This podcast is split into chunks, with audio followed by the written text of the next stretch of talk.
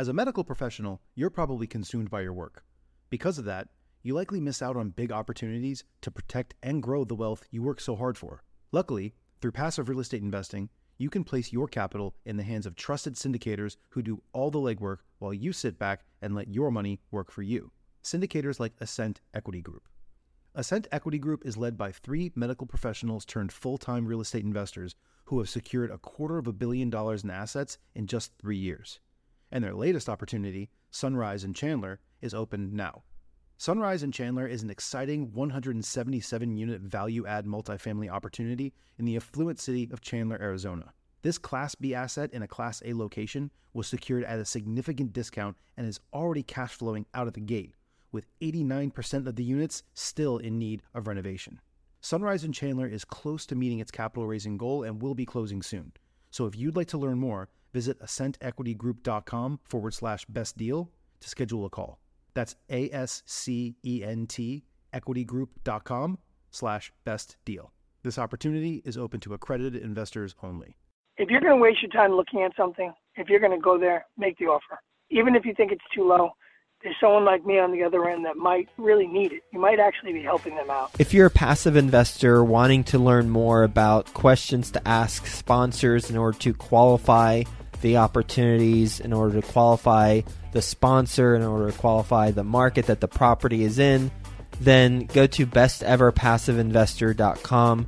My team and I created this site just for you so that there is a free resource available to you to learn about the questions to ask, the things to think through prior to investing in deals. So go to besteverpassiveinvestor.com. It's a free resource for you that was made just for you. Best ever listeners, how you doing? Welcome to the Best Real Estate Investing Advice Ever show. I'm Joe Fairless. This is the world's longest running daily real estate investing podcast where we only talk about the best advice ever. We don't get into any of that fluffy stuff. With us today, Eric Helbach. How you doing, Eric? I'm doing very well, thank you. Well, I'm glad to hear that. And a little bit about Eric. He's a full time technology teacher. He is also a real estate investor. Surprise, surprise. He has bought eight single family rentals, 10 condos, and a 15 unit building. He does his own rehabs. He self manages and never buys from the MLS. He only buys distressed deals under market. His first flip, well, that was in 2010, and it was a flop, and he took two and a half years to sell that puppy based in Poughkeepsie, New York. We're going to have a fun time, I think. So, Eric, first, you want to give the best ever listeners a little bit more about your background and your current focus?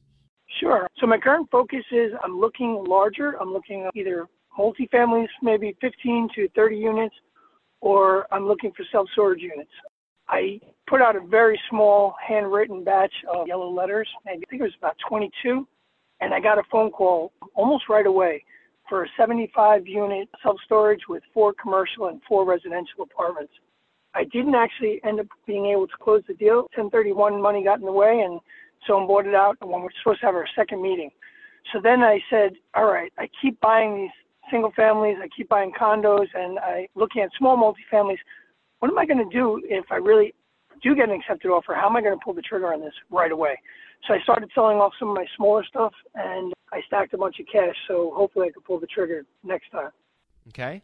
Well, let's rewind. Let's go back to the first flip that was a flop. Your words, not mine. It took two and a half years. No, no, sell. I appreciate it. so what happened? So I was as green as the day is long. I went to a couple of tax sales. I went to a couple of foreclosure sales. I was looking everywhere. I was looking at MLS properties. And one day I tried the Putnam County tax auction, which is probably about 45 minutes from my house. And there was a house that really no one was bidding on. I ended up picking up for $30,000 sight unseen. I got there very excited. I think I had $3,000 to my name. 2,700 of it was with me and 300 was in another bank account. You need 10% down to close. So I had them transfer the money so I could actually at least accept my deposit. Within 27 days, I needed the other 27,000. I begged, borrowed, and stealed from friends and families, minus the stealing part. And I was able to close. I got there. It was a shell. The front looked pretty decent. It had new windows. There was a huge gap under the front door. And when I went in, it was a hoarder. The person had crazy signs on the wall that I think used to be posted in the front lawn about the town. It was a very bad situation. There was bricks thrown down the well. There was no sheetrock. There was no electric. There was no plumbing It took me almost a year just to get permits. They just kept fighting me on everything, and I think it was bad blood from the last owner. The walls are two by four, the ceilings are two by six. They were telling me I had to go to 2012 energy codes, and they wanted me to build out all the walls, build out all the ceiling. It was pretty much a nightmare. Okay, so you had 2700 in one account, 300 in another. That was your 10% down payment. You still hadn't seen the Yep. property. Did you see the Yep. property before you then borrowed from family and friends the remaining 27? I saw the outside. we'll say I'm, I'm very enthusiastic. So I was going through it no matter what. I wasn't going to lose my $3,000. The lemons was going to become lemonade. I kind of peeked through the window. I had an idea of what I was getting into, but not really. Like Did every not- new did you- investor. You didn't have access to go inside at that time? Oh, no, not at all. No. Okay. But you could get a good idea by looking through the windows from the Yep. outside what you're about to undertake. Oh, so yeah. you were full steam ahead regardless at this point in time and you're like, you know what, I'll find a way. And that's it. And that goes into my best real estate advice ever is no matter what, take action. I hear guys all the time that are green as I was that listened to podcasts. At that point, I didn't know anything about podcasts. I didn't know anything about even meetups or anything. I just knew I wanted to do this. I hear guys tell me that they're not finding any deals. And I said, well, how many offers did you make last week? Well, I looked at one house. I said, but how many offers? At the end of the day, you got to take action. Without it, you're really not going to be able to find any deals. So two and a half years, how did it turn out financially? It was great. So I'll tell you a horrible story. I thought it was funny. Chase just came out with the take a picture of your check and it'll go right into your account. New York State, you need lawyers. I didn't bring a lawyer. And I still was able to close somehow. And I took a picture of the check as I was being handed. I sold it for 130. I bought it for 30. I put a little time into it. I didn't lose any money. I didn't make a ridiculous amount. I think I made 50 or so profit, but it took a long time. Five my- zero? yeah, I think maybe fifty thousand or maybe sixty thousand. It was my college education though.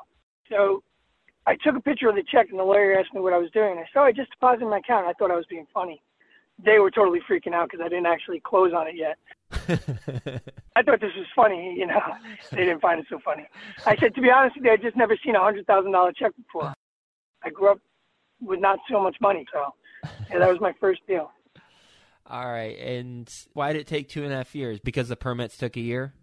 The permits took a year. I was doing everything nights and weekends, and like I said, I really had no money, so I was taking on side jobs to pay for material, and then I was doing the work myself after work and on weekends. Again, still not knowing about a network, not knowing about hard money or private money. At some point, I actually even got so desperate that I saw those signs that we call bandit signs. At the time, I didn't know what they were. I just knew that I was hurting. And I'll tell you the truth, I still use that pain every time I make an offer. I think about I might be actually helping them by mm-hmm. buying their place because I know if someone made me even a halfway decent offer, they would have been really helping me. But the tenacity got me through it, and I ended up doing pretty well because of it. You made the phone call. What happened as a result of that conversation? I think they made me such a low ball offer, like almost what I originally paid. And at this point, I was already a year and a half, almost two years into it. And I think they made me a $45,000 offer or something like that. And I mm-hmm. think I was probably about 60 or 65 into it. And I just said, you know what? I've made it this far. I'll figure it out, and I'm going to get this done. What were those closest to you saying about the project when you're at that stage in, in the process? It's really crazy because I didn't really have too many naysayers. Even my wife was very supportive. When I brought it to the house and the trees were growing into the house, and there's a pile of dirt in the front of the house, and I walked her in, and it was literally a hoarder. So it was full. She's like, all right, cool. And when I brought my mom there, I cut down a tree, and the tree was hollow on the inside, so it actually fell into the house. and I grabbed the extension cord and I pulled it off the house because it was a pretty thin tree. And she's like, you're going to figure this out. You're going to do it. So it was kind of crazy because everything says I should have failed, or Mhm. everything in my head said I should have failed, but I didn't. And like I said, I still use that same feeling to this day. Every time I'm going to make an offer, I, I think about you could do this. You're probably helping the other person and do something that works for you. How many family members were involved on that deal? It was me, and actually my mom lent me some money. I think she lent me twenty or twenty-five thousand. Then I basically worked a lot to get the rest of the money to finish the rehab. So now let's move on to how you parlayed that into building your portfolio. How'd that take place? So shortly after it actually closed, I think it was a matter of two months, I went to the Dutchess County tax foreclosure auction and I picked up a condo and I got there and I opened the door. It was unlocked and I'm looking around. It was a drug den in an actually a pretty nice area. How did you afford it? it sounded like all your money was going towards that house at the oh, time. once I sold, I'm so sorry. I sold. I got 130,000. I paid back my mother. I went to Ireland with my wife, and I bought a small backhoe because every guy needs a backhoe, right? I still had a large amount of money left, and I went to the tax foreclosure auction and I said, "Hey, I might as well try this again." Mm-hmm.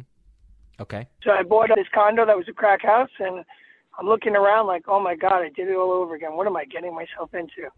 And one of the neighbors comes in and says, "Does Anthony know you're here?" And I said, "Who's Anthony?" And I said, "The guy that lives here." And I said, "I just bought this tax auction," and they're like, "He's in jail." And I said, "Uh oh." I said, "What for?" And they're like, "He's a, a violent man, and he assaulted one of the neighbors." And I said, "All right, great. It sounds like I have to go to prison." so I went down to the jail after calling my lawyer. My lawyer told me I had to evict him. And it took about three meetings with him, and he basically said, "What are you proposing?" And I'm like, "I'll put all your stuff in self storage until you get out, and I'll give you a couple hundred bucks." And he more or less told me that anything of value was stolen already, so I didn't have to put anything in storage. And I said, "Great, so I'll double the amount of money I was going to give you." So for the next week or so, I put money in his commissary because you can only do a certain amount a day. And within a week, I pretty much had that place gutted, bathroom redone, kitchen redone, the walls painted, and I was just waiting for carpets. So I think about three weeks after I spoke to Anthony and had him agree to our terms, I had a tenant in there. That's great. Yeah. That's a quick turnaround because if one would describe the situation leading up to that, hey, you've got a house that has had a lot of drug activity and the person there is in jail, so you've got to work this all out and then turn it around. I'd bet the over on if someone said a month on getting it turned around, I'd certainly say way more than one month. So I just want to clarify, it was three weeks after I actually spoke to Anthony in the prison that he accepted for me to discard all this stuff. Okay. So it was probably a little over a month, maybe a month and like a week or so. But mm-hmm. yeah, the condo turnarounds were really, really quick. And within that time, the same real estate agent I continued to call over and over called me. And I was just at the last licks of turning this. And he said, Hey, I have an off market deal. Then within the next couple of months, I bought a couple of more condos. And condos became my wife's favorite thing because she knew I was in and out really, really quick. I think the fastest condo we ever did is two weeks from the time that I started talking to them. And the thing that takes the longest was getting carpets. And you're flipping these condos, correct? At one point, I had a nice portfolio of condos as a rentals. I think I had seven, but I did flip quite a bit of condos. And one of my favorite techniques is I'd get the owner to agree to allow me to do the work before I own them. So basically, for them, the only risk would be if someone got hurt, I guess. But I'm not that type of guy anyway. But the reward was if something was to happen and I didn't close, they got all the repairs for free. So yeah, I did that quite a bit of times. I want to say not this summer, but the summer before, I did two condo flips. I was able to do all the rehabs before I owned them. One, I had an accepted offer before I even owned it, and I was selling them off market like Facebook, Craigslist, and it was through an agent. An agent called me and said, "Eric, your name's not on it. Do I have the right address?" I said, "Let me just send you a copy of my contract from the other owner. I want you to know that I'm not lying here, and I'm closing next week." Mm-hmm. And she said, "All right, I'll explain it to the new homeowner." And the day I closed, we went into contract for me to sell it to the other person. What is it about condos that makes it so quick relative to homes? So on the condo, the only thing I'm really rehabbing is either one or two bedrooms. So usually we're painting the walls, patching any holes. We update all the lighting and all the outlets to Decora, as well as all the switches. Stainless steel appliances. If the cabinets are in decent shape, I paint them. If they're in horrible shape, I buy stock off the shelf Home Depot cabinets. And the bathroom, we usually could keep the tubs and we just do the tiles around the bathtub over. So it's really in and out. Literally, I'll drop a guy off before work, and then when I get there, I'll work until 9, 10 o'clock, and then uh, start all over the next day. So it's a lot of painting, a lot of fluff and buff or lipstick on a pig, get her ready to take her to the dance. And so let's talk about the 15 unit building. How'd you get that deal? All right. So I was finishing a house. Seems like for the last 10 years it's been nonstop. Finish one house, start over, do it all over again. So I was finishing a house that I bought at another tax sale, And now it's probably February, late February. I just got a tenant, and I tell my wife I'm going to take a little time off. We have two crazy dogs. We just got sod, and I'm watering the grass, and my mind just keeps going back to real estate. So as I'm watering the grass every night, I'm calling every wholesaler I know, everyone I know from networking, from going to all the local meetups and real estate meetings, and nobody sees any deals. We're talking 2018, right? So March of 2018. So the market's actually pretty strong, and uh, nobody has anything. So I said, you know what? I'm going to start cold calling. And I started going on Craigslist. I started going on Facebook.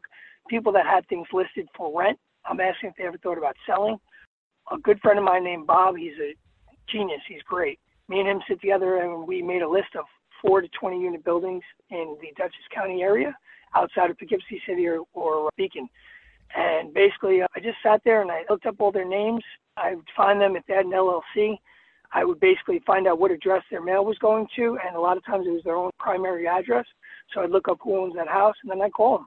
I got to a lady named Barbara Marshall, who owned a 15 unit building in Wappingers, and she was like my third appointment out of the 144 unit list.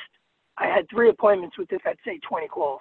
So something about her said, go to this one first, which I did. And I sat with her for probably three hours for three days in a row. And on the third one, I'm like, we have to talk money. Now, I think she had it listed two years or three years prior to that at 1.2 million. She told me that she wouldn't take a dollar less than 800,000. So we talked back and forth, and then I said, "Oh wow, this is going to happen."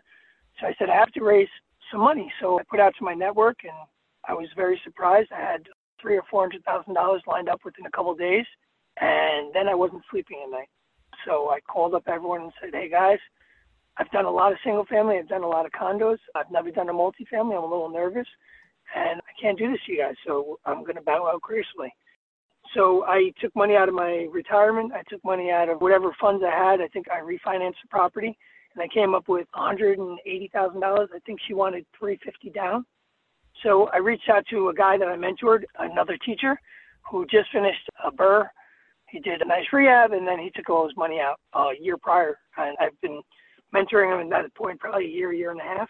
I said to him, "Hey, I know you have the cash. I'm going to offer you something, and I think you'd be crazy to say no." and he jumped all over it. And within nine to ten months, we had the rent roll. What'd you offer him? I offered him half. I gave him everything, 100%, 50-50.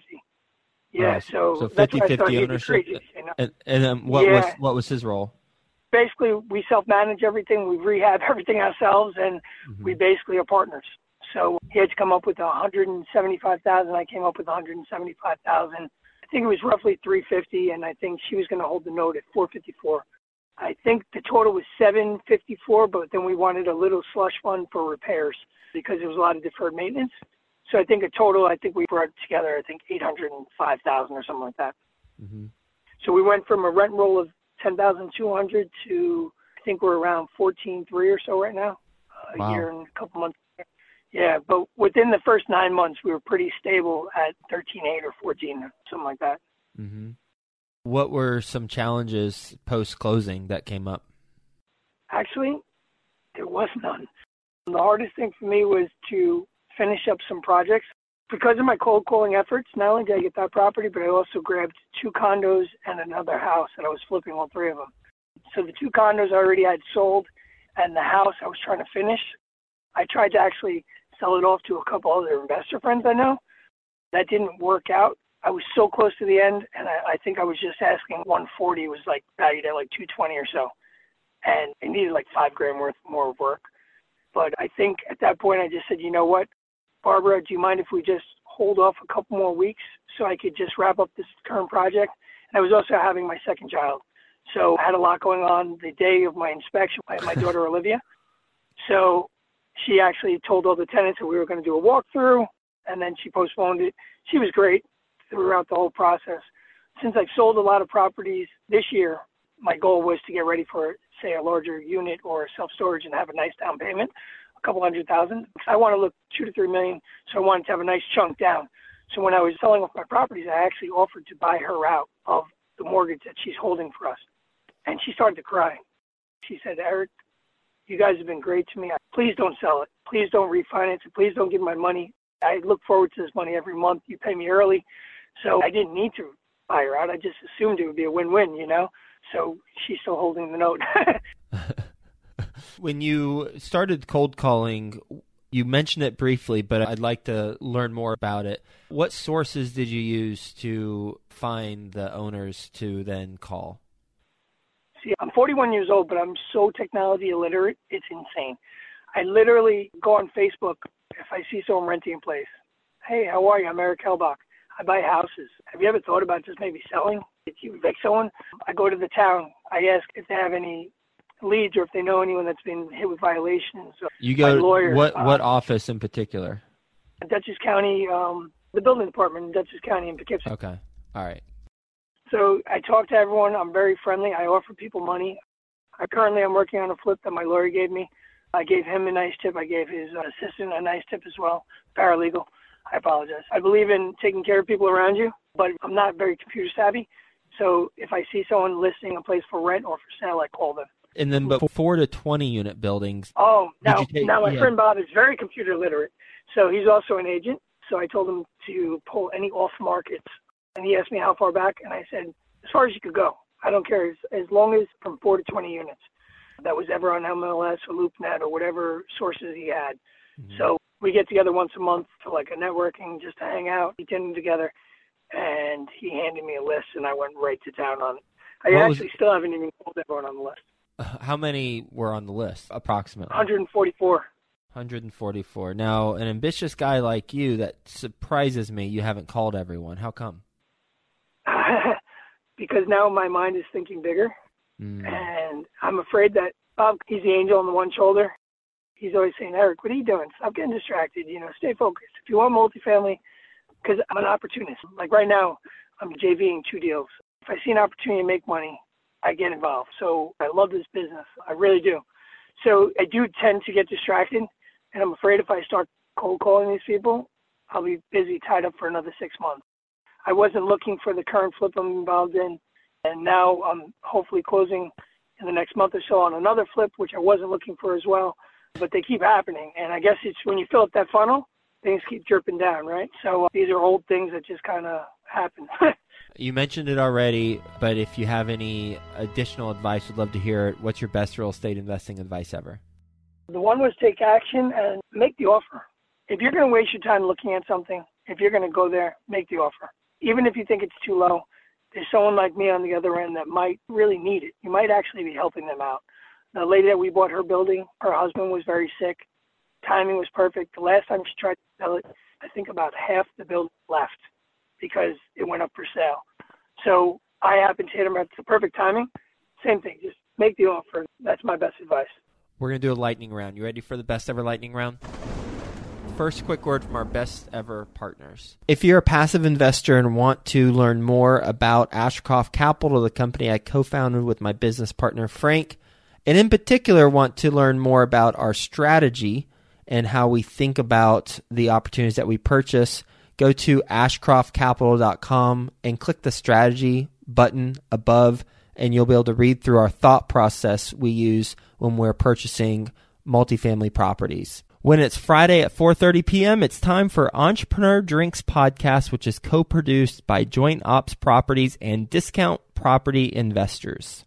Join their end of the work week session as they tackle problems facing entrepreneurs. Listen and subscribe at entrepreneurdrinks.com. That's entrepreneurdrinks.com. What's the best ever resource you couldn't live without as a real estate investor? the people around me, the network, it's really unmatched. It's really nice to have good people around you. What deal have you lost the most money on? I've never lost money. What's the best ever deal you've done? Last summer, when we bought the building, one of the three flips, I bought for very little, and I made a little over a hundred and some thousand in less than two months. What would you attribute that to? Against what everyone says, I'm there. I'm working. I'm there doing the work with the people. I'm managing myself. But you're doing that with others. So comparing that one to the other ones, what made this one stand? I bought it the right price. I bought that for fifty-four thousand. I put fifty or so into it, and we sold it at two twelve. And what allowed you to buy it at that price versus others buying at that same discount? Here's the crazy thing: you asked what my best resource was, or what thing I couldn't live without. my network. I happened to sit next to someone at a real estate meeting, and the guy asked me if I'd look at a house with them. I did, and he asked me what I thought of it and how much I thought the repairs would be. I told him ninety thousand if you're paying people, and he said, "Oh my God, I bought into this program. We buy ugly houses, and it came up exactly ninety thousand. He's like, "This is way too much work for me. Would you want to buy it from me?" And we went back and forth on a price. I think he had it under contract for forty.